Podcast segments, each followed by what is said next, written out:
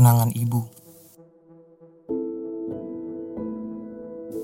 Menulis namamu di atas api yang marah jauh lebih mudah ketimbang mengajak kamu menari di atas rindu yang kalah. Dunia hanya tahu aku adalah sapi perah yang setiap sore digembala di bawah sinar matahari yang memerah. Aku sempat izin kepada ibu, memintanya mengikhlaskan aku menginjakkan kaki di atas hati yang menggebu. Waktu itu, aku membayangkan wajahnya kembali ke masa 30 tahun yang lalu.